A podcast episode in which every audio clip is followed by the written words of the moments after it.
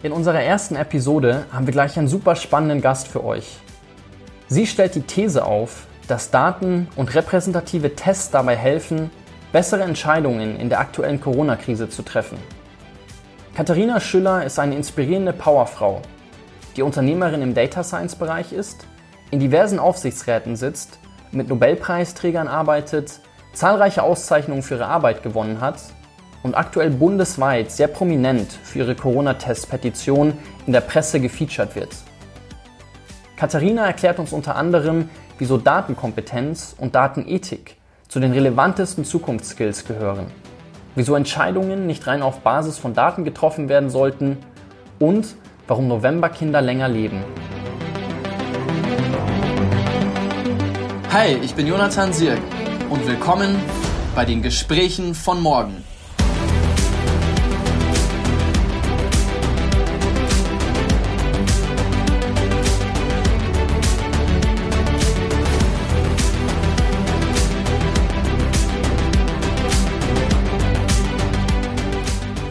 Hallo Katharina, ich freue mich total, dass du in der Phase, wo ja gerade wahnsinnig viel bei dir los ist, äh, dir die Zeit genommen hast, dass wir hier ein Gespräch führen können.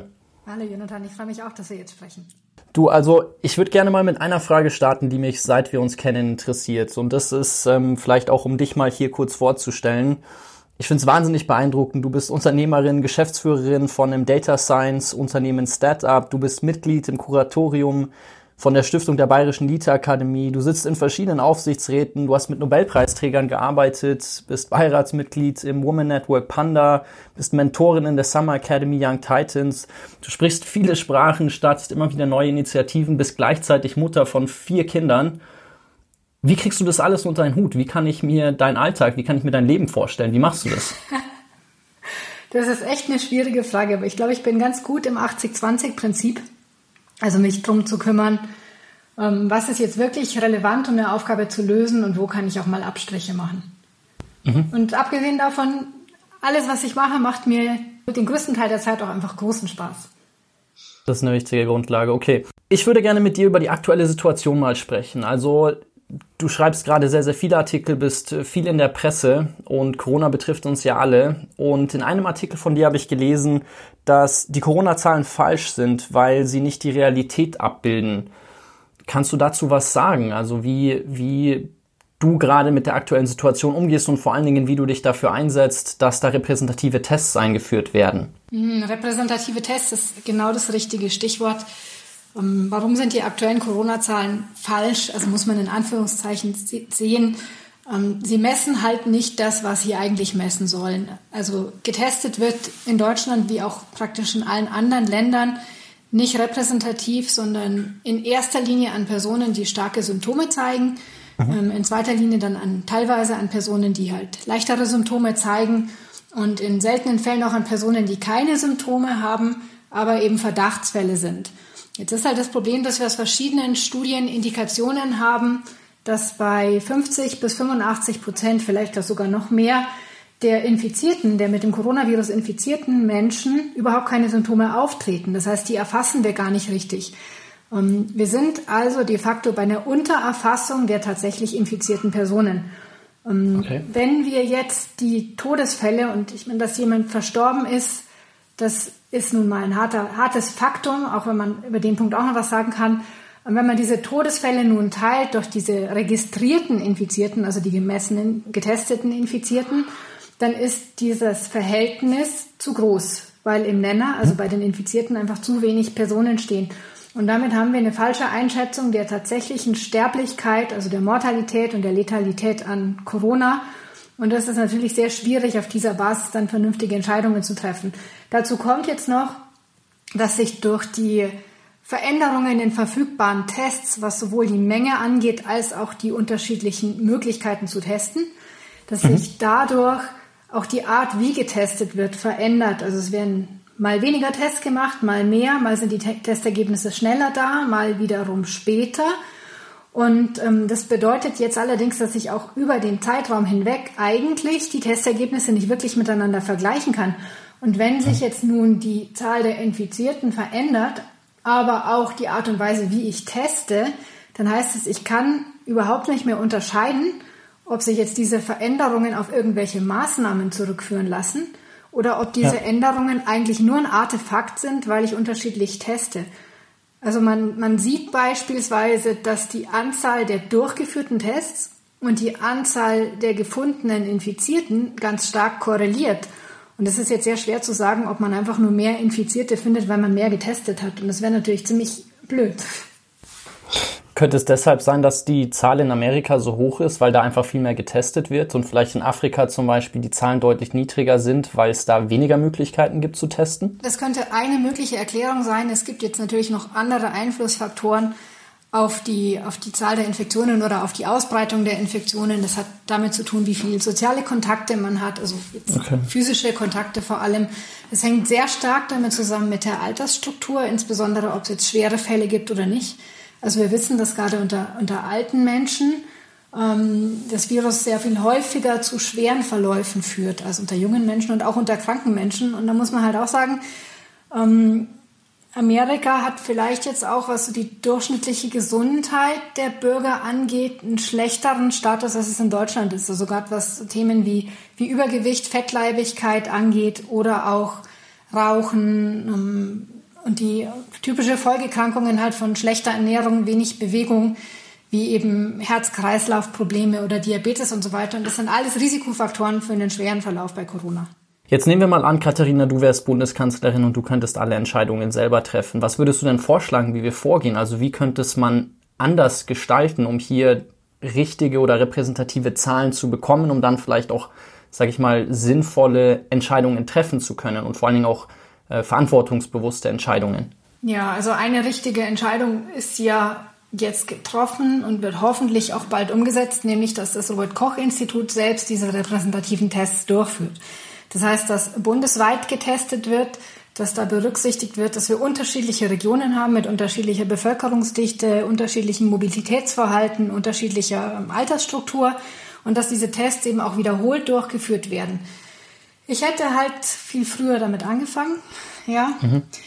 Und was ich aber auch noch machen würde, ist, ist, dass ich mich nicht nur konzentrieren würde jetzt auf die unmittelbaren gesundheitlichen Folgen durch Corona, sprich, wer wird krank, wer wird schwer krank, wer verstirbt, ähm, sondern ich würde auch nochmal wirklich abklopfen, sind alle unsere Erhebungen tatsächlich richtig? Das bezieht sich insbesondere auf diesen Punkt, wer verstirbt tatsächlich denn es gibt vereinzelt Untersuchungen, die gezeigt haben, dass viele Personen bei ihrem Tod zwar das Coronavirus nachweisbar hatten, aber gar nicht daran gestorben sind. Das heißt, sind nicht am Virus gestorben, sondern mit dem Virus, teilweise auch durch eine falsche Behandlung, aber teilweise eben an ganz anderen Erkrankungen.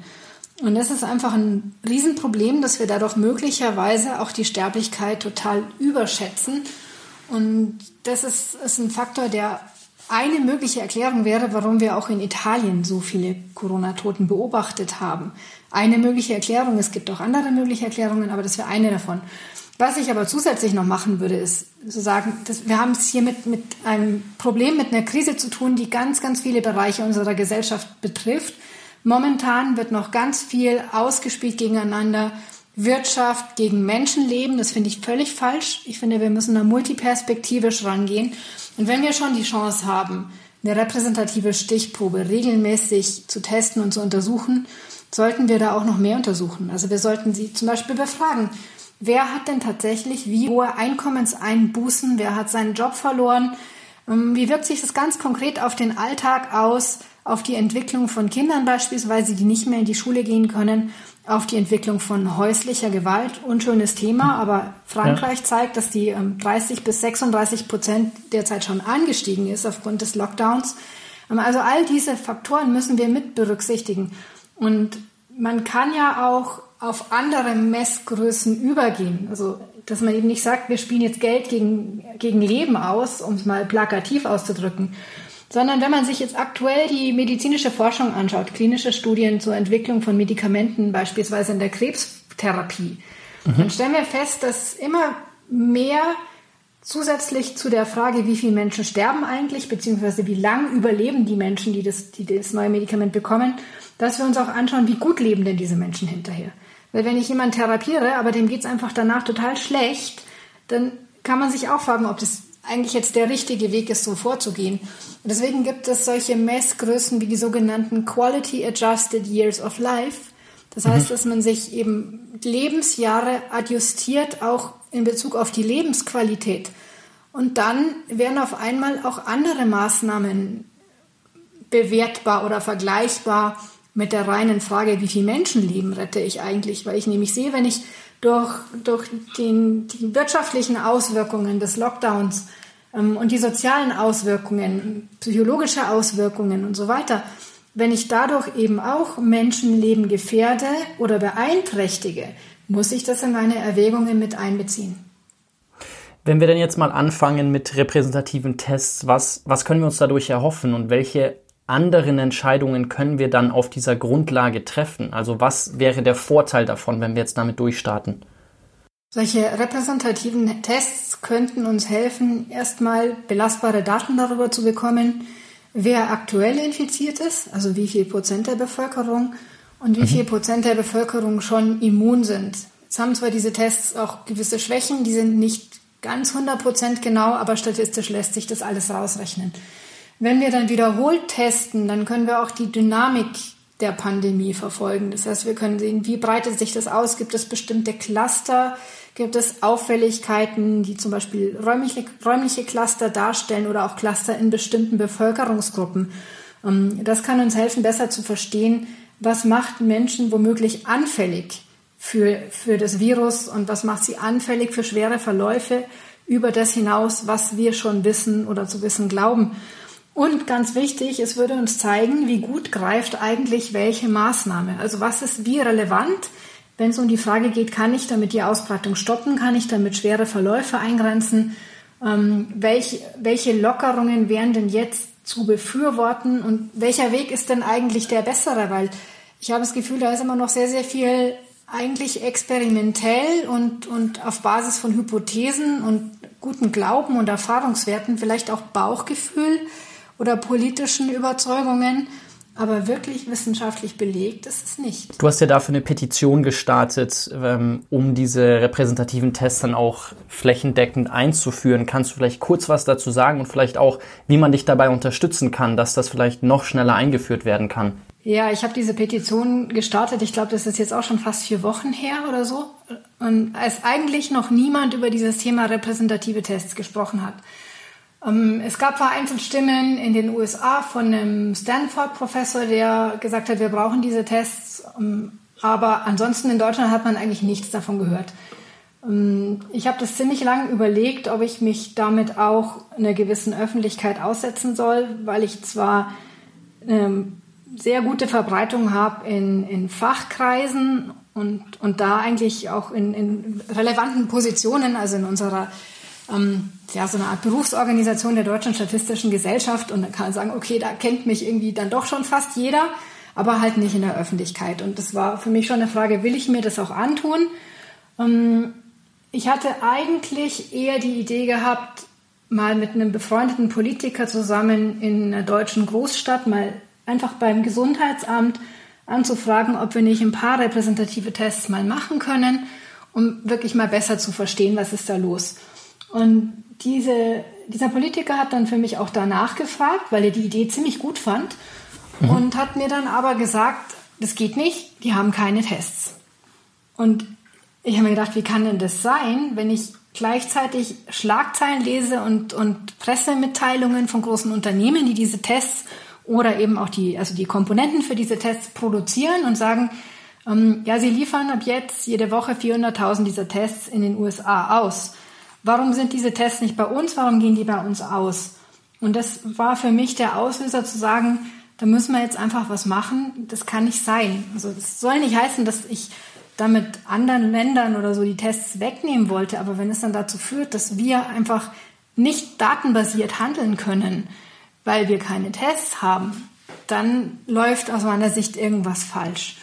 Ähm, ich habe am Anfang dieser Petition ziemlich fiese Kommentare bekommen, teilweise ganz schön unter der Gürtellinie, von wegen, die hat ja gar keine Ahnung und ähm, was will die eigentlich und was mischt die sich da ein und so Sachen wie, ähm, die ist ja viel zu hübsch, um solche intellektuellen Forderungen zu stellen. Das war dann noch eher auf der netten Seite.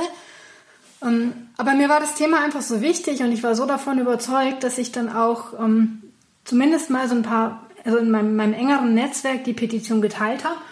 Und erstaunlicherweise kam dann sehr schnell ein Radiosender auf mich zu, das Deutschlandradio, und hat über diese Petition berichtet. Die haben mich gar nicht groß gefragt dazu, sondern letztlich habe ich dann, also es gab ein ganz kurzes Gespräch und dann gab es aber einen größeren Artikel dazu.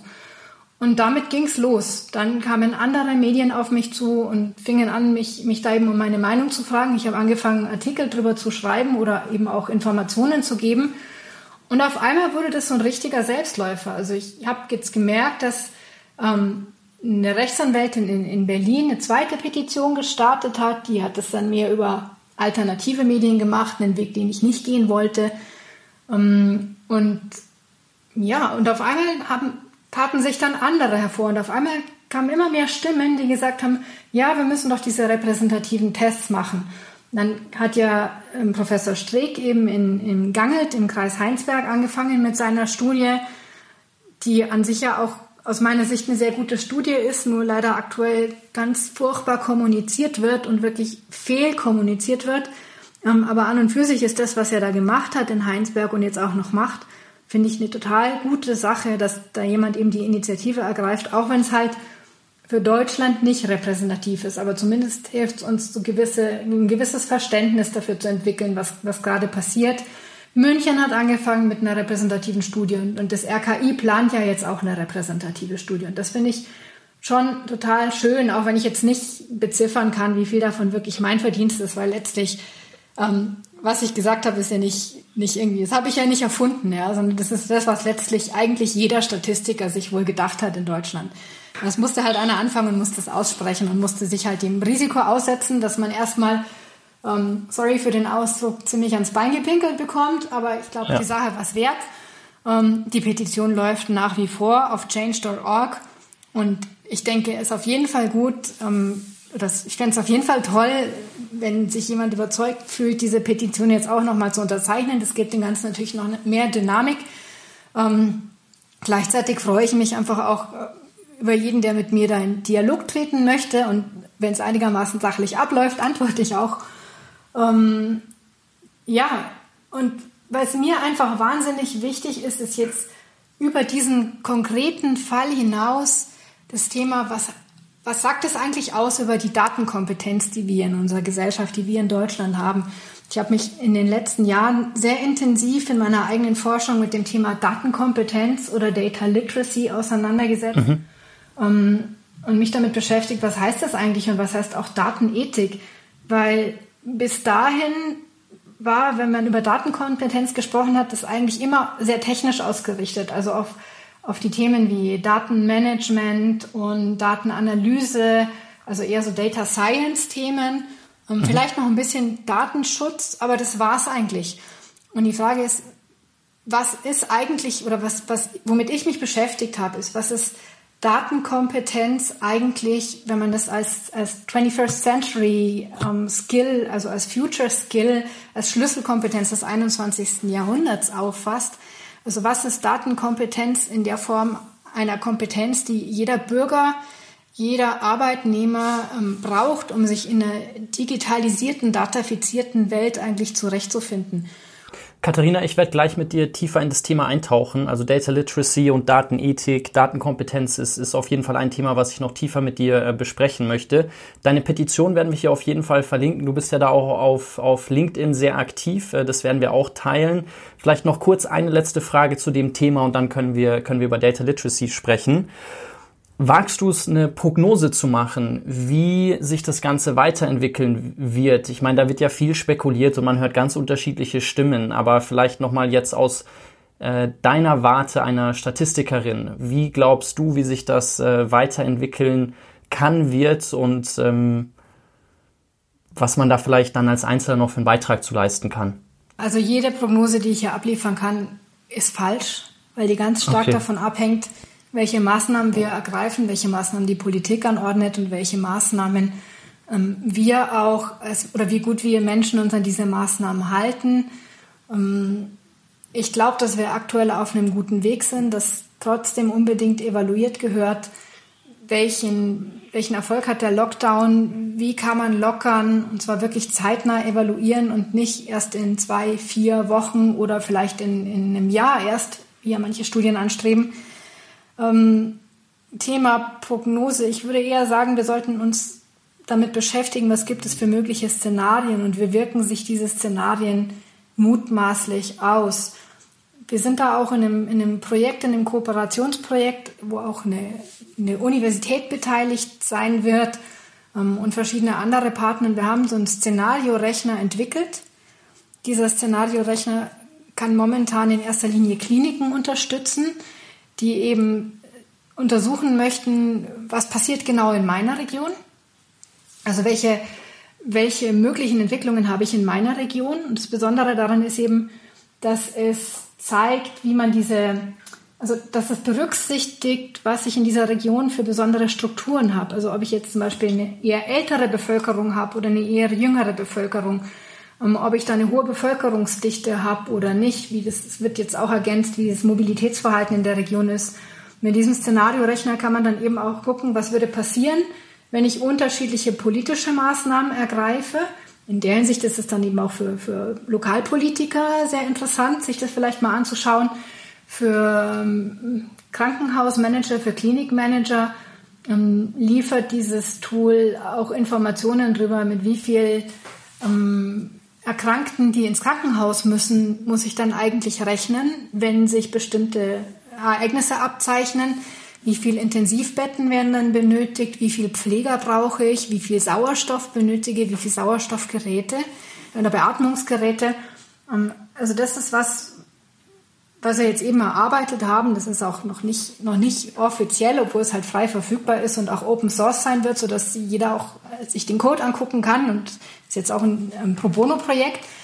Ähm, aber das, denke ich, ist eigentlich der richtigere Weg. Nicht eine Prognose zu machen, die morgen schon wieder anders ausschaut als heute, sondern mal, wie man es macht im Risikomanagement, sich anzugucken, was wäre dann Best-Case-Szenario, was wäre ein Worst-Case-Szenario, was passiert, äh, wenn man irgendwo zwischendrin ist, um einfach zu sagen, wo sind die Leitplanken, die, die, ähm, die Leitplanken einer möglichen Entwicklung und wie kann ich diese Leitplanken steuern oder versetzen, indem ich bestimmte Maßnahmen treffe.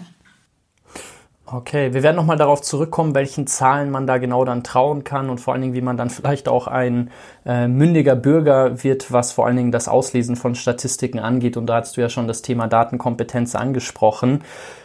Ich versuche mal irgendwie kurz zu formulieren, wie, wie, wie ich das Thema verstehe und dann kannst du was dazu sagen. Also könnte ich sagen, dass Datenkompetenz in etwa die Fähigkeit ist, ähm, zu erkennen, welche Aussagekraft Daten besitzen, was für ein Wert in den Daten steckt, wo auch die Grenzen ähm, der Daten liegen? Ja, so kann man es formulieren. Also ähm, Datenkompetenz umfasst alle Fähigkeiten, die ich benötige, um Daten auf verantwortungsbewusste Weise und kritische Weise zu erheben, aufzubereiten, zu managen, zu analysieren und die Ergebnisse eben dann auch zu interpretieren. Ähm, und das hat auch eben viel mit, mit ethischen Fragestellungen zu tun. Was darf ich mit Daten machen, was nicht? Ähm, sich selbstbewusst zu werden, wo eigene Vorurteile, eigene Erfahrungswerte vielleicht in die Interpretation der Daten reinspielen und wie ich damit bewusst oder unbewusst manipuliere, umgekehrt auch manipuliert werde. All das fällt für mich in, unter diesen Begriff der Datenkompetenz. Man kann es auch von der Wertschöpfungskette her aufzeigen. Also ich sage es, äh, Wert, das heißt bessere Entscheidungen zu gewinnen aus Daten ist ein Prozess, den man in verschiedene Prozessschritte aufteilen kann, eben von einem Problem, was ich in der realen Welt habe, über Messung hin zu diesen Daten, über die Analyse dann zu Datenprodukten und dann über die Interpretation wieder zu Handlungsmöglichkeiten in der realen Welt. Und alle Kompetenzen, die ich brauche, um diesen Prozess sowohl effektiv, das heißt auf das richtige Ziel hin ausgerichtet, als auch effizient, also mit einem verantwortungsbewussten Mitteleinsatz durchzuführen, alle diese Kompetenzen kann man zusammenfassen unter dem Begriff der Datenkompetenz. Wie schule ich denn sowas jetzt? Also du machst ja Schulungen dazu, aber ich meine, es ist ja, wenn, wenn in der heutigen Zeit davon gesprochen wird, dass Daten das neue ähm, Gold sind, ist ja wirklich die Frage, ob man da vielleicht nicht schon früher ansetzen sollte. Vielleicht auch äh, würde mich interessieren, wie, wenn, wenn man das in der Schule unterrichten würde, wie ein Schulfach dafür heißen würde oder wo man das mit integrieren kann. Ich meine, in Mathe lernen wir alle ein bisschen was zum Thema Statistik, aber wie schult man Data Literacy oder Datenkompetenz? Ja, das ist eine super spannende Frage. Ich glaube, dass es am ehesten gelingen kann an realen Fallbeispielen, an realen Situationen und davon gibt es Situationen noch und nöcher und eine davon ist eben die aktuelle Corona-Krise. Ähm, deswegen hatte ich das Thema vorhin ja auch angesprochen. Ähm, ich gebe dir recht, ich würde in der Schule damit anfangen und ich würde das überall verankern, nur nicht in der Mathematik. okay. Mathematik wird als Fach immer noch so wahrgenommen. Ich glaube, es ist auch sehr schwer, das da wegzukriegen als was Abstraktes, was eigentlich mit dem echten Leben nicht wirklich viel zu tun hat, ähm, was, was mit Formeln abläuft. Mathematik hat auch den Nachteil, ähm, dass mathematische Gleichungen immer eine Lösung haben und diese Lösung ist eindeutig richtig oder eindeutig falsch. Wenn ich aber mit Daten arbeite, dann gibt es Spielraum. Dann ist ein großer Teil ist die Frage, wie gehe ich mit Unsicherheit um? Es gibt nicht unbedingt richtig oder falsch oder, oder wahr oder sowas, ja, oder gut oder schlecht, sondern es gibt halt, halt oft einen gewissen Interpretationsspielraum und es beißt sich so ein bisschen mit dem, wie wir eigentlich Mathe unterrichten und Mathe verstehen. Ich glaube, Datenkompetenz, Data Literacy sollten wir unterrichten ähm, in allen Fächern, in denen der Erkenntnisprozess auf der, der ja, dem, dem Untersuchen von Beobachtungen, also letztlich in der Datenanalyse beruht. Es gibt wunderbare Beispiele, zum Beispiel wie, wie, ähm, wie mal Gedichte untersucht wurden, also Sonette, die man gefunden hat und die Frage war, ob diese Sonette von Shakespeare sind. Und das ist mit Hilfe von Datenanalyse passiert, also zu gucken, welche Wörter tauchen in welcher Häufigkeit, in welcher Kombination auf, passt es zu dem Stil von Shakespeare. Damit hat man dann am Ende letztlich einen Beweis gefunden, datenbasiert, dass diese Sonette ihm zuzurechnen sind. Ähm, ich kann es in Kunst machen bei der Frage von Info Infografiken. Was, welche Botschaften kommuniziere ich mit welcher Art von Grafik und wie kann ich eine Aussage auch beim, beim Benutzer, also beim Rezipienten dieser Grafiken verändern, indem ich eine andere Form von Visualisierung wähle. Also was passiert da eigentlich in unserem Gehirn? Mehr oder weniger bewusst ich kann das in, in der Biologie machen, zum Beispiel wenn ich bei den Mendelschen Gesetzen bin, also bei der Frage der Vererbung. Das ist ja jetzt auch nicht, nicht so, ein, so eine göttliche Eingebung gewesen, die Mendel da kam, sondern letztlich hat er experimentiert mit seinen Erbsen und hat die Beobachtungen ausgezählt und statistisch ausgewertet. Auch das ist ein Bereich, in dem man einfach erstmal auf die Idee kommen muss, dass man dieses Problem oder diese Fragestellung mit Hilfe von Daten lösen kann, sich dann überlegen, welche Art von Daten brauche ich, wie werte ich die aus und welchen Schluss ziehe ich am Ende raus. Das ist ein wunderbares Beispiel für eine Anwendung von Datenkompetenz. Wie sieht denn der Weg aus für jemanden, der jetzt vielleicht ein kompletter Laie in dem Gebiet ist, hin zu jemanden oder wenn, wenn ich jemanden datenkompetent machen möchte? Wo setze ich an? Wie schule ich den? Und ja, wie, wie bringe ich ihm diese Kompetenz bei? Der erste Schritt ist ja schon mal zu erkennen, dass es Datenkompetenz überhaupt braucht und dass man selbst möglicherweise ein Defizit hat bei Datenkompetenz. Und ich schließe mich da nicht aus. Es wird immer noch was geben, was ich selber auch lernen kann. Ähm, wir brauchen natürlich Menschen oder Institutionen, die in der Lage sind, das zu vermitteln und die das auch zielgruppengerecht vermitteln können. Und da braucht es sicherlich für jemanden, der später mal als Data Scientist oder AI-Experte arbeiten will, eine andere Art von Ausbildung, jemand, der generell vielleicht naturwissenschaftlich, mathematisch interessiert ist oder ähm, Informatikvorbildung hat, braucht eine andere Ausbildung als jemand, der jetzt sagt, so, was brauche ich eigentlich an Informationen oder an, an Datenkompetenz, um, um zukünftig in meinem Job besser mit Daten umgehen zu können. Und dann ist es aus meiner Sicht die erste und grundlegende Kompetenz, die man vermitteln muss, ist, ist kritisches Denken, Critical Thinking. Ähm, Was ja auch nicht ganz einfach zu vermitteln ist. Nee, aber wir haben in unseren Studien ähm, die wir gemacht haben, haben wir uns auch mal so, so ein paar Beispiele überlegt oder, oder Aufgaben überlegt, an denen man das eigentlich zeigen kann. Ähm, ich weiß nicht, ob die, die Albright-Studie was sagt. Diese Albright-Studie von der Albright-Stiftung, die untersucht ähm, letztlich Geschlechter, also das Thema Gender, Geschlecht oder Frauenanteile ähm, in Führung, Frauen in Führung. Mhm. 2018 hat diese Studie rausgekriegt, dass sich der Frauenanteil in deutschen Vorständen gegenüber dem Vorjahr um 0,7 Prozentpunkte erhöht hatte. Also von 7,3 Prozent ungefähr auf etwa 8 Prozent. Und ich habe dann einen, eine Schlagzeile gesehen im Manager-Magazin, die lautete, der Frauenanteil in deutschen Vorständen steigt in Klammern um 0,7 Prozent. Und das Interessante an dieser Schlagzeile ist es, dass man erstmal verstehen muss, die funktioniert nur, weil wir schon ein gewisses Vorwissen haben. Weil wir wissen, mhm. dass der Frauenanteil in deutschen Vorständen halt eher bei 5% liegt als bei 50% oder sogar 95%.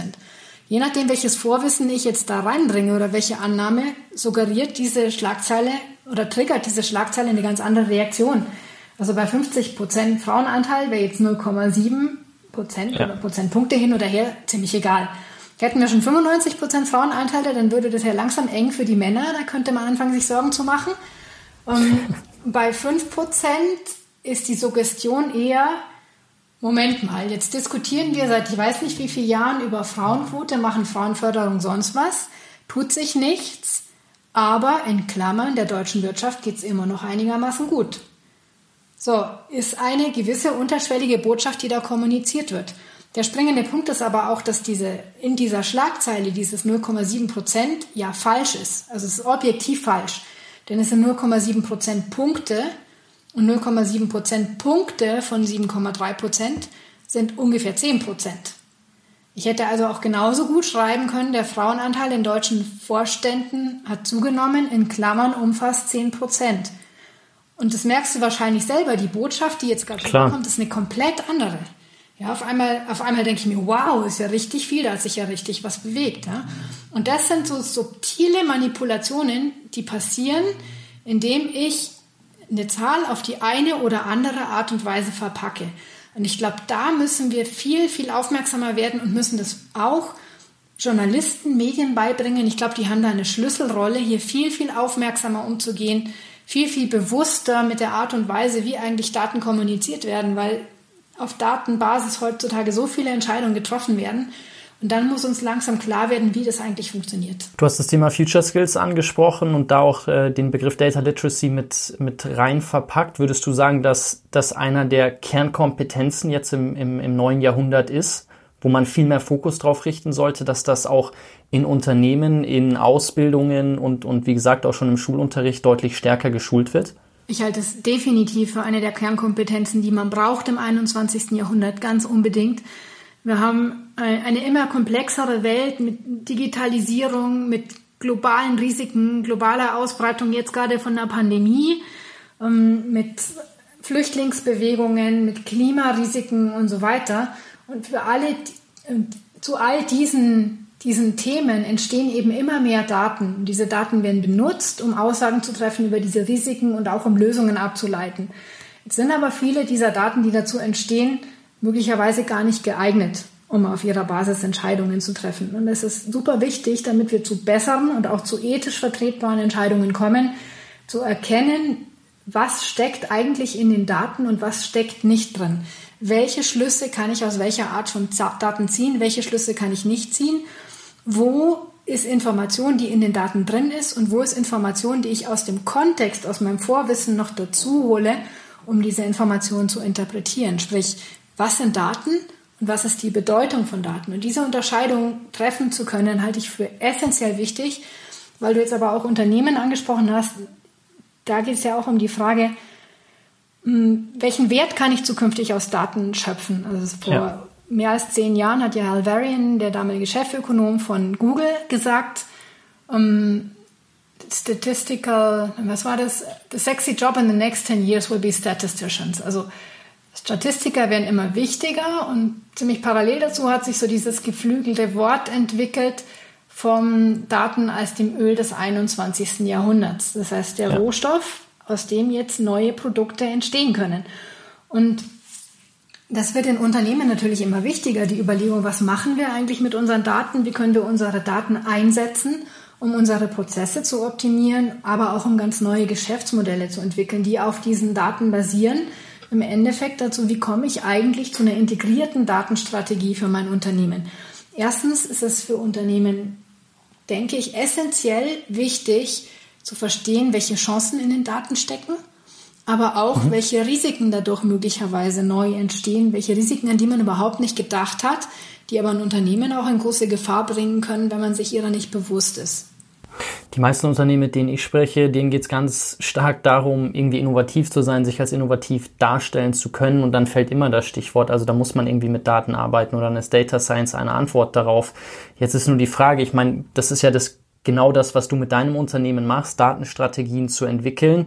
Ähm, gleichzeitig habe ich oft das Gefühl, okay, es werden wahnsinnig viele Daten gesammelt. Nur wie komme ich dann an den Punkt? Und vielleicht kannst du da mal ein Beispiel aus dem Sportbereich geben, weil du ja auch mit einem Bundesliga-Verein mal gearbeitet hast. Wie schaue ich mir an, okay, das sind die Daten, die da sind, daraus kann ich wertvolle Schlüsse ziehen, beziehungsweise müsste ich noch vielleicht weitere Daten erheben, um dann Korrelation ableiten zu können und zu verstehen, wo tatsächlich der Wert der Daten dann, dann drin steckt. Aber es ist ja immens aufwendig, oder? Mhm, ja, und es sind auch wirklich ganz unterschiedliche ähm, Prozessschritte, die du da gerade ansprichst. Also am Anfang steht wirklich das Thema Datenkultur. Wie schaffe ich es, eine Datenkultur zu etablieren in einem Unternehmen? Ähm, und das hängt jetzt so ein bisschen davon ab, ob eigentlich in der Führungsebene, auf der Top-Führungsebene dieses Thema Daten schon wirklich präsent ist und ob auch klar ist, ähm, dass Wertschöpfung aus Daten ganz große Anforderungen an die Organisation stellt und dass eigentlich Change Management ein Riesenthema ist, weil nämlich viel mehr interdisziplinär, bereichsübergreifend gearbeitet werden muss und ich auch eine Kultur reinbringen muss, die was mit Fehlerkultur zu tun hat. Also ich habe es oft erlebt, wenn wir, wenn wir solche Workshops gemacht haben oder, oder wir nennen das dann Smart Data Labs, also Laboratorien im übertragenen Sinne, in denen wir mit Daten smarte Lösungen für ein Unternehmen entwickelt, dass man da auf enorme Widerstände stößt, die eigentlich gar nicht so rational sind, sondern die sind eher psychologisch. Dass nämlich Menschen Angst haben, dass man, wenn man jetzt mit Daten rangeht und mit Daten Prozesse untersucht, feststellt, dass sie in der Vergangenheit falsche Entscheidungen getroffen haben. Und da ist der Widerstand enorm groß. Oder, oder die Menschen merken, haben Angst, dass sie überflüssig werden, wenn plötzlich ja. das, was sie tun, jetzt durch Daten ersetzt werden. Und diese Angst, mit der muss man, die muss man erstmal erkennen mit der muss man umgehen lernen ähm, und dann auch den, den Mitarbeitern klar machen, es geht jetzt nicht um euch hier überflüssig zu machen, sondern das Potenzial, was ihr habt als Menschen, das Potenzial besser zu nutzen, weil ich habe das so oft erlebt in, in Unternehmen, da sind Mitarbeiter die ganze Zeit damit beschäftigt, Excel-Tabellen per Copy and Paste von der einen in die andere rüber zu befördern. Ich meine, dafür braucht es keinen Menschen, das ist einfach Verschwendung von unserem Potenzial und es macht einen doch auch nicht glücklich. Ja, und das ist ja auch, was soll das? Solche Aufgaben kann man halt locker durch Algorithmen erledigen lassen und dann bleibt eben viel mehr Potenzial, um auf kreative Lösungen zu kommen und sich zu, zu überlegen, nicht wie mache ich diese Sache, also dieses Datenmanagement beispielsweise richtig, sondern mache ich überhaupt das Richtige? Was mhm. sind eigentlich bessere Dinge, die ich mit den Daten tun kann, bessere Dinge, die ich in meinem Job machen kann? Und das ist aus meiner Sicht die aller, allergrößte Hürde, also diese, diese psychischen, psychologischen Hürden abzubauen und das hat ganz, ganz viel mit Führung zu tun. Das hat ganz, ganz viel mit Offenheit, mit Fehlerkultur zu tun und, ähm, und auch mit dem Bewusstsein, dass es hier eben nicht, nicht so eine super rationale Sache ist. Wir machen das jetzt mit Daten und dann wird alles besser. Wirklich ja. darüber klar zu werden. Und dann ist, ich habe das schon erwähnt, diese, diese Data Labs sind eine super Möglichkeit zu sagen, man macht, es ist Stichwort agiles Arbeiten, Scrum. Ja, man macht in einem, in einem relativ kurzen Zeitfenster, überlegt man sich, sehr spezifische Use Cases, was kann ich machen mit den Daten, das mir wirklich helfen würde, stellt ein interdisziplinäres Team zusammen aus Datenexperten, die können interne sein oder externe, aus ähm, Datenmanagern, die auch verantwortlich dafür sind, dass diese Daten dann eben zustande kommen und rüberkommen, aus Fachexperten, aus den jeweiligen Abteilungen, die eben in der Lage sind, auch zu beurteilen, wird da überhaupt das Richtige entwickelt oder machen diese Data Scientists am Ende irgendwelche Algorithmen, die zwar sexy aussehen, aber die kein Mensch brauchen kann. Also so dieses interdisziplinäre Zusammenarbeiten ist auch wichtig und es hilft auch den Fachexperten in den Abteilungen zu sehen, dass, dass vieles, was man machen kann, überhaupt kein Rocket Science erfordert, sondern wirklich ein ja. Gefühl für Daten und das hilft denen, diese Datenkultur weiter auszubreiten im Unternehmen und auch auf neue Ideen zu kommen. Und gleichzeitig erzeugt es auch ein Commitment. Also das zeigt wirklich für eine Abteilung, wenn ich, wenn ich mit Daten mehr Wert schaffen will, in meinem Bereich mehr erreichen will, muss ich mich auch committen, muss ich mich auch einbringen und kann es nicht einfach delegieren an so ein paar Data Scientists und die machen das und dann kommt wieder ein Ergebnis zurück. Das ist, das ist Arbeiten 19. 20. Jahrhundert, aber sicherlich nicht im 21. Jahrhundert. Das ist eine ganz andere Form von Arbeiten. Ja. Und dann kann man halt relativ schnell auch beurteilen, nach, weiß ich nicht, vier Wochen, acht Wochen, bringt es was, hier weiterzuarbeiten oder bringt es nichts. Und dann muss man auch in der Lage sein zu sagen, fail fast. Wenn es nichts bringt, verschwende ich nicht meine Ressourcen ähm, an Datenexperten für ein Problem, für eine Fragestellung, die ich mit Daten jetzt oder vielleicht überhaupt nicht lösen kann.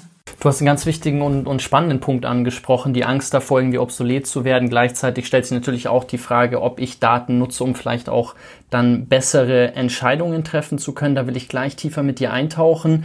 Abschließend zu dem ganzen Thema Data Literacy noch die Frage, wenn ich mich jetzt tiefer damit beschäftigen möchte, kannst du ein Buch oder ein Artikel oder vielleicht ein Video empfehlen, um sage ich mal, die ersten Schritte zu gehen, um ein bisschen tiefer in dieses Thema reinzukommen und dann fängt man ja meistens eh ähm, dann von selber an zu sehen, wie in den, in den Büchern und Videos auf weitere Sachen verlinkt wird und je nach Interesse kann ich ja dann, dann tiefer eintauchen. Aber was wäre so ein leichter erster Schritt? Also ich bin da jetzt natürlich ein bisschen biased, ja, weil ich selber in dem Bereich so viel gemacht und publiziert habe. Ähm, aber diese Studie, die wir gemacht haben für das Hochschulforum Digitalisierung, das Hochschulforum Digitalisierung ist ein Think Tank des Stifterverbands der Wissenschaften, der sich damit beschäftigt, wie man das Thema Digitalisierung eigentlich in Hochschulen reinbringen kann und in die Hochschullehre. Ähm, diese Studie kann man sich runterladen, die ist frei zugänglich, ist auch kostenlos als PDF verfügbar. Da sind auch viele Beispiele drin, die schon mal zeigen können, wofür braucht es eigentlich Datenkompetenz, wie kann das aussehen und was sind so die einzelnen Teilkompetenzen, auf die es ankommt. Zu dieser Studie gibt es fünf Videos, die wir gemacht haben. Vier oder fünf, bin jetzt nicht ganz sicher. Es gibt Videos, die wir gemacht haben, die das Thema wirklich einfach rüberbringen, hm, wo es darum geht, was ist eigentlich Data Literacy, welche, welches Niveau an Data Literacy brauche ich im täglichen Leben und wie kann ich das auch in verschiedenen Disziplinen einsetzen, sei es jetzt als, als Arzt oder sei es als Journalist und so weiter. Sind die öffentlich zugänglich? Die sind öffentlich zugänglich, ja. Super, dann verlinken wir die auch. Die sind auf YouTube. Und naja, ich habe ein Buch geschrieben vor ein paar Jahren schon, das heißt Statistik und Intuition weil ich ziemlich lange eine Radiosendung hatte über das Thema Statistik und jede Woche ungefähr fünf Minuten lang ähm, eine aktuelle Statistik angeschaut habe und, und versucht habe zu erklären, ob diese Statistik jetzt eigentlich so stimmt oder nicht, wo die Fallstrecke sind, wie man die interpretieren kann. Und klar, wozu noch ein Buch? Ich meine, es gibt viele, viele Bücher, die heißen so Lügt man mit Statistik, Lügen mit Statistik, Statistik und Wahrheit, wie auch immer. Ja. Mhm. Mich hat an diesen Büchern immer gestört, ähm, erstens, dass die eigentlich doch auch wieder aufgebaut waren wie Statistik-Lehrbücher, nur in Light. Also man fängt an und erklärt irgendwas über Mittelwerte und Mediane und Varianzen und das hat im, im, täglichen Leben geht man ja nicht so vor. Ich gehe ja nicht vor und gucke mir einen Zeitungsartikel an und suche nach Mittelwert oder so. Und was mich auch gestört hat, war, dass da viele Beispiele eigentlich relativ simpel waren und so, dass man sich gedacht hat, äh, sind die Leute alle blöd, dass die so einfache Fehler machen, dass die nicht kapieren, dass es so nicht gehen kann weil meine Erfahrung ist auch, in der echten Welt ist es halt oft komplexer. Da haben Probleme keine eindeutige Lösung. Da sind Statistiken eben nicht immer eindeutig interpretierbar. Es kommt drauf an, wie man misst, was man misst, wie man ein Problem definiert. Und deswegen habe ich dieses Buch aufgebaut wie eine Tageszeitung oder wie ein, mhm. wie eine, wie ein Portal von einer, von einer Zeitung ähm, nach verschiedenen Ressorts. Also da gibt es dann Politik, da gibt es Wirtschaft, da gibt es Gesundheit, da gibt es in Anführungszeichen Society. Ähm, und zu all diesen, diesen Themen habe ich dann eben Fallbeispiele rausgesucht und habe anhand von denen eben erklärt, was man mit Statistik richtig machen kann und was man noch falsch machen kann. Und natürlich würde ich dieses Buch sehr empfehlen. Es ist leicht lesbar und ist auch nicht so teuer. Alles klar. Äh, Statistik und Intuition ist eine schöne Überleitung. Es gibt ein spannendes Buch von dem ehemaligen Leiter vom Max-Planck-Institut für Bildungsforschung. Das heißt, das einmal eins der Skepsis, wo es um Bauchentscheidungen geht und oder intensiv erforscht wurde das Thema Bauchentscheidungen und was mich interessieren würde, wäre das Zusammenspiel von rationalem Messen, von Statistik und gleichzeitig ähm, der Erkenntnis, dass der Bauch ja auch einen, einen großen Entscheidungseinfluss hat. Ähm, wie passen die zwei Dinge zusammen? Also, weil Im, im, Im Sportbereich zum Beispiel ist es häufig so, dass man sagt, okay, man versucht alles zu messen, aber das, was wirklich am entscheidendsten ist, lässt sich gar nicht messen. Und das ist dann vielleicht Intuition oder ist eine Entscheidung, die man, die man auch über den Bauch dann trifft oder wo andere Parameter noch wichtig sind. Wie würdest du dieses Zusammenspiel sehen? Hm. Also, als du angefangen hast, deine Frage zu stellen, musste ich sofort an dieses Buch von Daniel Kahnemann denken. Schnelles Denken, langsames ja. Denken, also Thinking Fast and Slow der ja auch sagt, es hat beides seine Berechtigung. Also dieses schnelle Denken hilft uns in Bruchteilen von Sekunden Situationen zu erfassen und was zu erkennen, was, was möglicherweise sehr, sehr relevant ist. Es ist auch ein, ein, ein großer Vorteil, den wir Menschen haben. Also wir brauchen anders als eine künstliche Intelligenz, eine AI, brauchen wir nicht wahnsinnig viele Datensätze, um irgendwelche Muster zu erkennen, sondern wir sind in der Lage, oft auch schon aus ein oder zwei Beobachtungen erste Regeln abzuleiten und erstaunlich häufig sind diese Regeln dann auch ganz gut zutreffend. Also da haben wir Menschen eben einfach aufgrund unserer, unserer oft dann jahrzehntelangen Erfahrung unseres Lernens eine super Intuition dafür, in welche Richtung was gehen kann, obwohl man nur wenig beobachtet. Das kann allerdings auch in manchen Situationen, gerade in neuartigen Situationen, extrem daneben gehen Dafür braucht es dann die Statistik, dafür braucht es dieses langsame Denken, dass wir uns bewusst werden, wo sind überhaupt mögliche Fehler, die man machen kann bei diesem intuitiven Erfassen, bei diesem langsamen Denken. Und wie kann mir kritisches Denken dabei helfen, mich selber nochmal zu hinterfragen, mein eigenes Urteil nochmal zu hinterfragen. Und es ist natürlich so, je, je gravierender die Entscheidung ist, die ich treffen muss, je schwieriger, je, je weitreichender, umso mehr sollte dieses langsame Denken, sollte die Statistik eine Rolle spielen aber niemals ohne Intuition, niemals ohne Bauchgefühl oder Werte. Ähm, dann kommen wir nämlich wieder an den Punkt, abzuwägen, was darf ich mit Statistik, was darf ich mit Datenanalyse und Daten tun und was darf ich nicht tun, was möglicherweise negative Folgen hat. Ein Beispiel, was ich, was ich sehr aufschlussreich finde, ist, ist dass ähm, es gibt ein Urteil vom Europäischen Gerichtshof, das eben sagt, dass Versicherungstarife nicht gestaffelt werden dürfen nach Geschlecht, also Krankenversicherungstarife, weil es eben eine Diskriminierung ist. Obwohl eigentlich rein rational es total vernünftig wäre, weil Frauen höhere Gesundheitskosten verursachen. Aber es ist eben was, wofür ein Mensch nichts kann für sein Frau sein, ja, oder sein Mann sein. Und ähm, deswegen ist es eben hier aus ethischer Sicht geboten, nicht alles auszuwerten, nicht alles so zu tun, wie es rein rechnerisch am besten wäre. Und wir werden immer wieder in Situationen kommen, in denen es kein solches Gerichtsurteil gibt oder kein Gesetz, was einem vorschlägt, was man darf und was man nicht tun darf. Aber da muss man halt dann eben auch überlegen, ist das jetzt richtig? Wie muss ich abwägen, um nicht nur zu einer ähm, im rationalen Sinne guten Entscheidung zu kommen, sondern auch zu einer, zu einer ethisch gerechtfertigten, zu einer, ja, zu einer guten Entscheidung für die Menschheit. Hast du manchmal Bedenken, dass wir zu viele Entscheidungen abgeben werden, weil wir einfach sagen, okay, wir, wir delegieren das Entscheiden, dass das Entscheidungen treffen? Also ich beobachte das sehr oft, dass dieser Wunsch da ist, dieses Entscheidungen treffen zu delegieren an, an Daten, an Datenanalysten, an Computer. Ähm, wenn ich das miterlebe in meinem Umfeld, in meinem Beratungsumfeld, ähm, oder wenn ich den Verdacht habe, dass es eine Rolle spielen könnte, dann habe ich mir angewöhnt, einen Auftraggeber auch mal unter vier Augen zu fragen, was erhoffen Sie sich denn, dass rauskommt?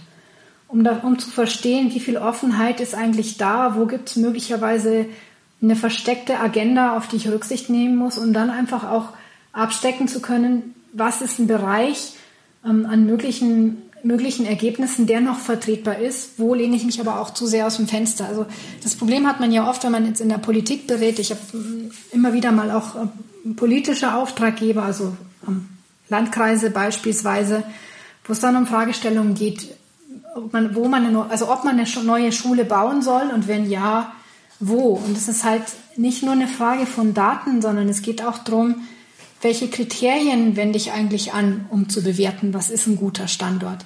Ist es mir wichtig, dass ich die Kosten möglichst gering halte? Ist es mir wichtig, dass ich den Schulweg für möglichst viele Kinder möglichst kurz halte? Ist es mir wichtig, dass ich ein breites Bildungsangebot habe? Also das sind verschiedene Faktoren, die ich halt unterschiedlich gegeneinander gewichten kann. Und das kann ich nicht mit Hilfe von Statistik oder Datenanalyse machen, sondern das ist eine politische Entscheidung.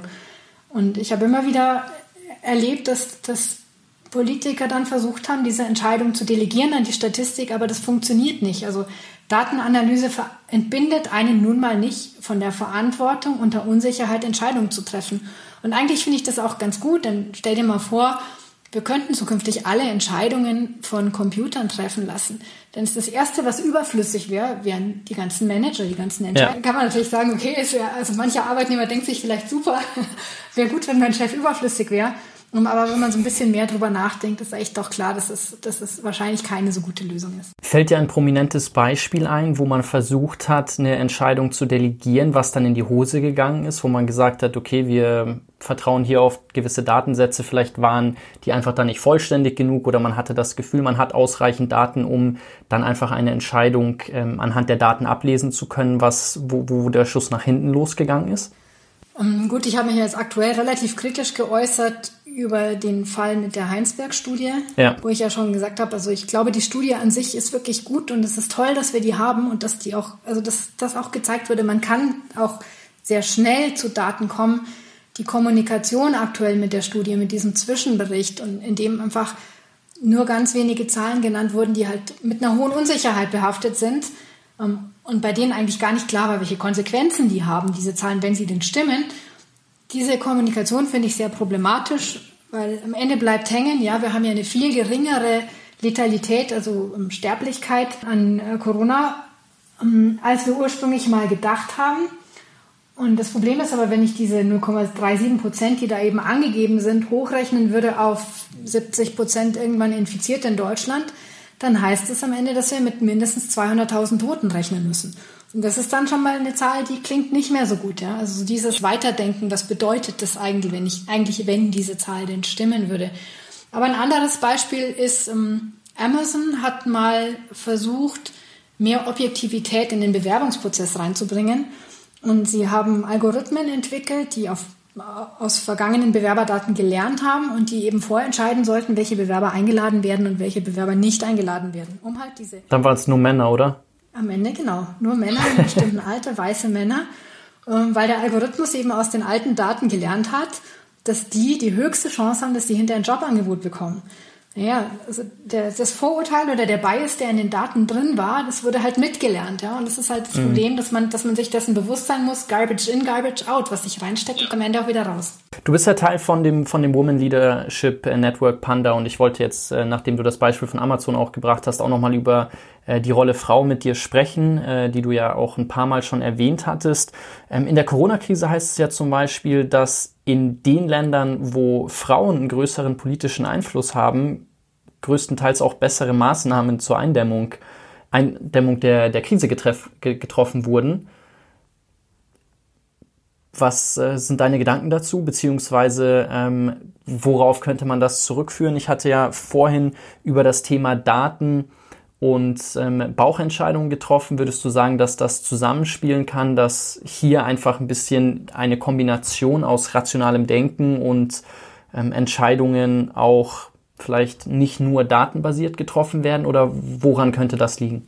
Ich bin da natürlich auch vorsichtig, weil alles, was ich sage, sind jetzt Hypothesen und so will ich das auch verstanden wissen und nicht Ergebnisse meiner, meiner Studien oder meiner, meiner Untersuchungen oder meines, ja, also es ist nicht wirklich mhm komplett datenbasiert, aber ich kann mir verschiedene Erklärungen vorstellen. Also es ist schon nachgewiesen ähm, aus der Risikomanagementforschung, dass Frauen oft bessere Risikomanager sind als Männer, obwohl leider auch sehr wenig Frauen im Risikomanagement vertreten sind. man vermutet, dass Frauen einfach es gewohnt sind, es gelernt haben, mehr verschiedene Perspektiven einzunehmen und im Zweifelsfall auch, ähm, gerade wenn es um extreme Risiken geht, vorsichtiger zu sein. Das ist jetzt aber nichts, was bei uns irgendwie genetisch verdrahtet wäre, sondern einfach was, mhm. was, was mit unserer Sozialisierung zu tun hat. Mm, was ich mir auch vorstellen kann, ist, dass tendenziell, also im Durchschnitt, Frauen vielleicht doch nicht so, ähm, so eine Neigung haben, sich zu profilieren um jeden Preis. Ja. Auch mal bereit sind, eher mal einen Fehler zuzugeben oder nicht unbedingt eine Entscheidung durchzudrücken, um am Ende einen besseren Licht darzustellen oder noch schneller Karriere zu machen. Natürlich gibt es eine breite Verteilung sowohl innerhalb von Männern als auch innerhalb von Frauen und es gibt auch viele Frauen, die sicherlich Scheukappen aufsetzen und Karriere über alles und ähm, nach mir die Sintflut. Aber in der Tendenz im Mittel scheint es mir bei Frauen weniger ausgeprägt zu sein, weil es natürlich schwierig ist zu sagen, ob das nicht eine Eigenschaft umgekehrt ist, die Frauen mitbringen müssen, um überhaupt in so eine Leadership-Position zu kommen. Also, wie gesagt, es ist sehr diffizil, das hier zu beurteilen.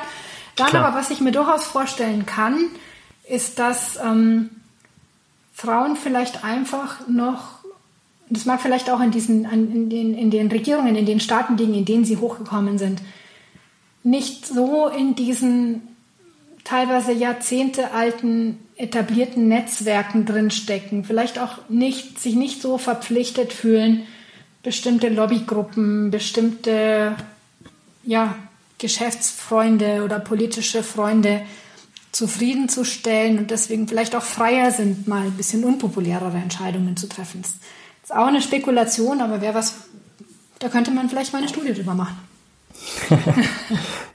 du bist ja als Geschäftsführerin von einem Data Science Unternehmen ähm, ganz klar in der Minderzahl. Also ich, es ist in, in der Minderheit, wenn man sich anschaut, wie viel Prozent ähm, Frauen, Männer im, im Data Science Bereich unterwegs sind, haben wir eine sehr geringe Frauenquote. Glaubst du, das wird sich in, de, in den kommenden Jahren ändern? Und falls ja, was würdest du davon versprechen? Was glaubst du oder wie glaubst du, könnte sich das auf das äh, ganze Data Science Feld auswirken? Also ich glaube, es geht ja nicht nur um, um das Thema Geschlecht, sondern es geht grundsätzlich um das Thema Diversity. Und ich glaube, dass Diversity für das Thema Data Science sehr, sehr wichtiges Thema sein wird, um zu erkennen, wo es zu diesen unbeabsichtigten Verzerrungen, Stichwort Amazon und Bewerberauswahl mhm. überhaupt kommen kann. Also dass man überhaupt auf den Gedanken kommt, da könnte irgendwas schieflaufen. Ich habe von einem, von einem Fall gelesen von, ich glaube es war Apple, die so eine App entwickelt haben, um, um Handys, äh, um Handyvideos automatisch hochzuladen auf dem Portal und haben dann irgendwie festgestellt, dass 15 Prozent dieser Handyvideos ungefähr auf dem Kopf standen. Und dann wurde rumgegrübelt und rumgetürftelt und wie was, wieso sind die, sind 15 Prozent der Nutzer einfach zu doof und wie kann ich das noch idiotensicherer machen? Bis irgendjemand mal auf die Idee kam, das sind wahrscheinlich die Linkshänder, die ihr Handy beim Aufnehmen einfach anders rumhalten. Und der Algorithmus interpretiert es dann als falsch aufgenommen, ähm, anstatt einfach mal zu sagen, okay, wie, wie bringe ich, wie mache ich eigentlich die Software auch gut handhabbar für die Linkshänder? Und das hat was mit Diversity zu tun. Damit, dass sich neue Perspektiven reinbringen, Menschen, die auch mal auf mögliche Erklärungen kommen, die abseits des standardmäßig Gedachten sind oder des standardmäßig Interpretierten. Deswegen denke ich, es wird sehr wichtig sein, dass wir mehr Diversity und dazu gehört dann wiederum auch mehr Frauen in den Bereich Data Science reinbringen. Es gibt ja. diese Frauen, sie sind halt oft nicht so sichtbar, weil sie halt in versteckten Abteilungen von Unternehmen arbeiten, weil natürlich Frauen immer noch den größten Teil der Care-Arbeit auf sich nehmen. Das heißt, wenn dann Kinder da sind, wenn, wenn Eltern zu pflegen sind, zu versorgen sind, ähm, dann doch die Frauen tendenziell eher zu Hause bleiben und nicht, nicht so die Karriere machen.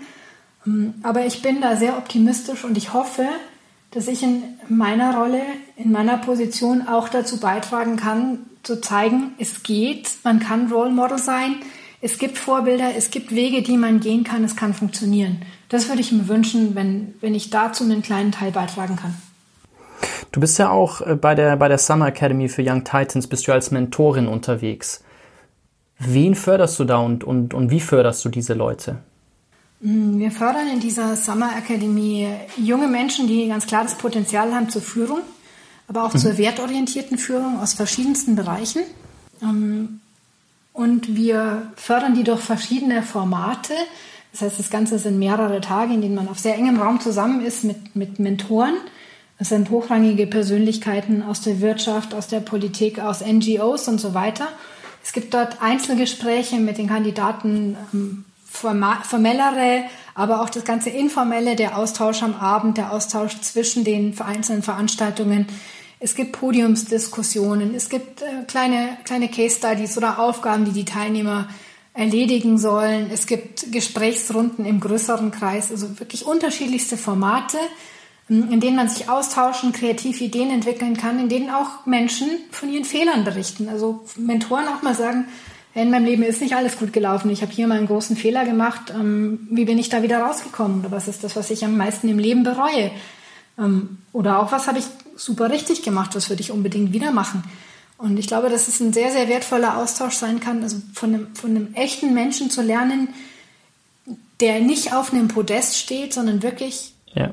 diesen ein bisschen abgedroschenen Ausdruck zu benutzen, auf Augenhöhe da ist und bereit ist, sich auszutauschen und auch mal auf junge Menschen zu hören und die ernst zu nehmen. Seit wann machst du das? Das mache ich jetzt, gute Frage, ich glaube seit fünf Jahren oder so, also schon ganz schön lang. Du merkst, ich weiß es nicht mehr, weil es schon so lange ist. Ich habe noch drei Fragen an dich. Die erste muss ich stellen, ähm, einfach aus Neugierde. Du hast ein Paper publiziert, das heißt, warum Novemberkinder länger leben. Und ich als Novemberkind ähm, würde gerne wissen, woran das liegt. ähm, ja, die Historie von diesem Paper ist es, dass ich für eine, eine sehr berühmte Persönlichkeit, Gunther Sachs, gearbeitet habe, der sich mit der Frage auseinandergesetzt hat, was an Astrologie dran ist. Und ähm, der hatte mich gefragt, ob ich mir vorstellen könnte, das, das zu untersuchen. Er hatte schon mal eine erste Untersuchung machen lassen, die auch methodisch sehr, sehr sauber war. Die hatte damals ein Professor von mir gemacht und die wurde untersucht auch vom Statistischen Bundesamt. Also wirklich alles in Ordnung, war aber nur auf Sternzeichen, ähm, also diese klassischen Tierkreiszeichen. Und dann war halt natürlich schon die Frage, wie viel ist möglicherweise einfach Self-Fulfilling Prophecy. Und eigentlich ist auch die klassische Astrologie ist einfach nicht Tierkreiszeichen. Und ähm, wir hatten dann noch einen Nobelpreisträger mit an Bord, der auch gesagt hat, so, okay, ähm, ich stelle mich erstmal nicht auf den Standpunkt, das ist Humbug, weil ich kenne mich nicht aus damit. Also versuchen wir das Ganze wissenschaftlich zu untersuchen. Und hatten dann eben ein Team, was sich ganz tolle Daten besorgt hat, also vom Statistischen Bundesamt der Schweiz. Wir haben wirklich 40 Jahre sämtliche Eheschließungen, Scheidungen, Geburten, Todesfälle und so weiter von denen bekommen, mit ganz, ganz vielen Informationen noch dazu. Wir haben uns Algorithmen geholt, Codes geholt von der NASA, um Planetenkonstellationen bestimmen zu können und die auch umzurechnen, haben eigene Software geschrieben dafür, sind mit, mit ähm, Methoden auch aus dem Bereich der künstlichen Intelligenz dann rangegangen, auch mit klassischen statistischen Methoden und haben dann diese Muster gefunden.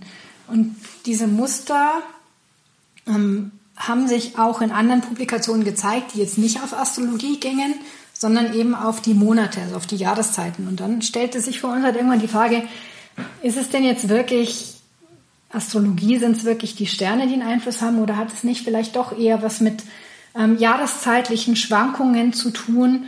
Ähm, also kann man es damit vielleicht besser erklären? Hat sich am Ende auch herausgestellt, dass ähm, es kam zwar zu meiner Überraschung auch in dieser astrologischen Forschung Dinge raus, wo ich sagen musste, wow, hätte ich jetzt so nicht gedacht. Kann ich jetzt auch auf Anhieb nicht anders erklären. Aber in diesem Bereich ähm, Leben und Sterben, also wie lange dauert das Leben, schien es dann doch eher mit den Jahreszeiten erklärbar zu sein oder mit den Monaten. Und dann ist eben die Frage, woran könnte das liegen? Dann gibt es eine Hypothese, die eben sagt, dass ähm, eine wichtige Rolle das braune Fettgewebe spielt, das ähm, bei einem Neugeborenen dann eben mit angelegt ist, weil das also auch auf längere Sicht möglicherweise das Immunsystem stärken oder den Menschen besser schützen könnte. Und die Menge an braunem Fettgewebe, die eben angelegt wird, hat was damit zu tun mit dem Zeugungsmonat, also in welchem Monat die Spermien des Mannes produziert wurden. Und die Frage war jetzt nun, hat es eben möglicherweise nicht nur als kleines Kind Auswirkungen auf das braune Fettgewebe, das man nachweisen kann, sondern auch langfristige Auswirkungen. Also vielleicht noch nach 60, 70, 80 Jahren findet man da einen Unterschied wir haben diesen Unterschied untersucht und haben dann zusätzlich noch uns ähm, Wetter- und Klimadaten mit reingenommen, am Beispiel der Schweiz, weil die Schweiz eben so unterschiedliche klimatische Regionen hat, also alpines Klima, wo es im Winter wirklich super, super kalt ist und ganz viel Schnee, aber auch quasi Mittelmeerklima in anderen Kantonen. Und haben uns das angeguckt und haben festgestellt, dass tatsächlich die Temperatur gerade in Jahren, wo die halt nicht dem Durchschnitt entsprochen hat oder in Monaten, die nicht dem Durchschnitt entsprochen haben, dass diese Temperatur zusammenhing mit der Lebensdauer der Menschen, also wirklich nach, nach Jahrzehnten noch. Und das fanden wir eine super spannende Erkenntnis, wo ich denke, da müsste man noch mal weiter forschen, weil es gibt natürlich immer noch auch alternative Erklärungen, die man dann ausschließen muss. Über so einen längeren Zeitraum, den man sich untersucht, gibt es ja auch technologischen Fortschritt. Dann, dann ist mal ein Krieg dazwischen, dann ist ein, ähm, dann, oder die haben, die, die haben als Kinder noch den Krieg erlebt, dann mhm. ist, äh, werden Medikamente erfunden und so weiter. Es gibt medizinischen Fortschritt. Aber ich finde es schon eine sehr interessante Richtung, die eben zeigt, in der Richtung muss man noch viel erforschen. Das ist auf jeden Fall auch eine ausführliche, spannende Antwort. Sehr vielen Dank. Das mit dem braunen Fettgewebe finde ich auch spannend, weil ich raus oder ich in einem Buch gelesen habe, dass wenn man immer wieder ins Kalte rausgeht, ähm, das braune Fettgewebe zunimmt und seitdem schwimme ich das ganze Jahr lang im Eisbach und vielleicht hilft es dann noch zusätzlich dadurch, dass ich im November geboren bin und was für meinen Körper tue, dass ich dann noch länger zusätzlich leben kann. Hm, also meine, ich bin im April geboren, deswegen ist meine Lebenserwartung nicht so hoch wie deine, abgesehen davon, dass ich eine Frau bin und dadurch eine längere Lebenserwartung habe, aber vielleicht sollte ich das auch tun. vielleicht kann ich, ich lade dich mal ein, kannst gerne mal mitkommen. Okay, dann vorletzte Frage. Du schreibst ja auch für die Unstatistik des Monats. Was ist eine Unstatistik? Woher kenne ich eine Unstatistik? Ähm, was hat es damit auf sich? Eine Unstatistik ist eine, eine Statistik, eine statistische Zahl, die in den Medien irreführend wiedergegeben wird. Da suchen wir uns jeden Monat ähm, die unserer Meinung nach schlimmste Fehlinterpretation oder schlimmste falsche Statistik raus und stellen das richtig. Und sehr häufig geht es da eben auch um, um medizinische Fragestellungen, also zum Beispiel darum, ob, ähm, was wir kürzlich hatten, ob Lungenkrebs-Screening wirklich Leben rettet. Da gab es eine große Studie darüber, die das dann behauptet hat, dass man, wenn man regelmäßig Lungenkrebs-Screening macht, dass dann weniger Leute an Lungenkrebs sterben. Ähm, das sah auch auf den ersten Blick so aus, was die ähm, Medien aber verschwiegen haben, war, dass das halt nur für Lungenkrebs gilt und nicht für die anderen Krebsarten und nicht für alle anderen Todesfälle. Das heißt, man hatte dann zwar bei den gescreenten Personen weniger Personen, die an Lungenkrebs gestorben sind, aber dafür mehr, die an was anderem gestorben sind. Und in der Gesamtzahl gab es überhaupt keinen Unterschied. Es gab genau gleich viele Todesfälle unter denen, die gescreent waren und denen, die nicht gescreent waren. Und das ist halt eine totale Irreführung, weil natürlich gibt es dahinter wirtschaftliche Interessen, also Radiologen beispielsweise, die dann das gleich mal als Aufhänger gerne nutzen würden, um zu sagen, wir müssen jetzt dieses Screening machen und jeden Menschen hier screenen auf Lungenkrebs. Ähm, dass es aber am Ende überhaupt nichts bringt, sondern nur eine Belastung. Also erstens eine Belastung der Krankenkassen ist und zweitens auch der Personen, die gescreent werden und möglicherweise erstmal eine Fehldiagnose kriegen, nämlich fälschlicherweise du hast Krebs und dann Riesenpanik kriegen, langfristige andere Behandlungen über sich ergehen müssen, die möglicherweise gar nicht nötig sind. Ähm, also das alles muss man halt damit in Erwägung ziehen und deswegen machen wir das auch mit der Unstatistik, um, um auch zu zeigen, auf welchen, auf Basis welcher Daten, Zahlen, Statistiken sollte man wirklich Entscheidungen treffen und wo ist große Vorsicht geboten. Stellen wir uns mal zusammen vor, dass wir sechs Monate sechs Monate in die Zukunft reisen könnten und es jetzt Ende Oktober ähm, 2020 ist und wir zusammen zurückblicken. Welche Entwicklung hätte dich dann positiv überrascht, wenn du jetzt auf die letzten sechs Monate zurückblicken könntest? Hm. Ich sehe aktuell eine ganz große Chance, die wieder mit meinem Punkt Datenkompetenz zu tun hat. Denn im November hat die Bundesregierung ein Eckpunktepapier zur Datenstrategie Strategie des Bundes vorgelegt in dem die Themen Datenkultur und Datenkompetenz eine ganz zentrale Rolle spielen. Und ich würde gerne am Ende dieser sechs Monate sagen, dass Politik, aber auch Medien durch die Situation mit Corona gelernt haben, Daten kritischer zu beurteilen, mit Daten ethischer, mit Daten ähm, vorsichtiger, kritischer umzugehen besser zu kommunizieren und auch zu verstehen, welchen Daten man vertrauen kann und welchen nicht und wie man diese Datenkompetenz auch in der Bevölkerung schulen und entwickeln kann. Ähm, und auch in der Wissenschaft, ja, also eigentlich in allen Bereichen Wissenschaft, Unternehmen. Also wenn wir uns jetzt diese Krise, die wir momentan haben, zum Anlass nehmen können, zu sagen, was können wir daraus lernen im Hinblick auf Beurteilung von Risiken, im Hinblick auf den Wert, der in guten Daten liegt, dann würde ich mich total freuen, das im Rückblick sagen zu können. Also ich denke, spätestens nach der Antwort äh, dürfte allen klar geworden sein, die hier zuhören, dass du am Anfang nicht gelogen hast, als du gesagt hast, dass du alles schaffst, weil dir die Themen so viel Spaß machen und du mit so viel Leidenschaft dahinter stehst. Katharina, vielen Dank. Ähm, ich könnte noch echt lange mit dir weitersprechen. Das war super spannend. Ähm, hat mir total viel Spaß gemacht. Und ich wünsche dir erstmal alles Gute für deine weiteren Vorhaben, für die Petition und für alle, die zugehört haben, die das auch spannend finden, wir teilen jede Woche hier so ein Gespräch von morgen und abonniert doch einfach gerne unseren Kanal. Und ja, Katharina, die Einladung zum Eisbach steht. Sag gerne Bescheid und ja. ich freue mich, wenn wir uns das nächste Mal sehen. Danke, ich freue mich auch, Jonathan. Hat mir auch großen Spaß gemacht.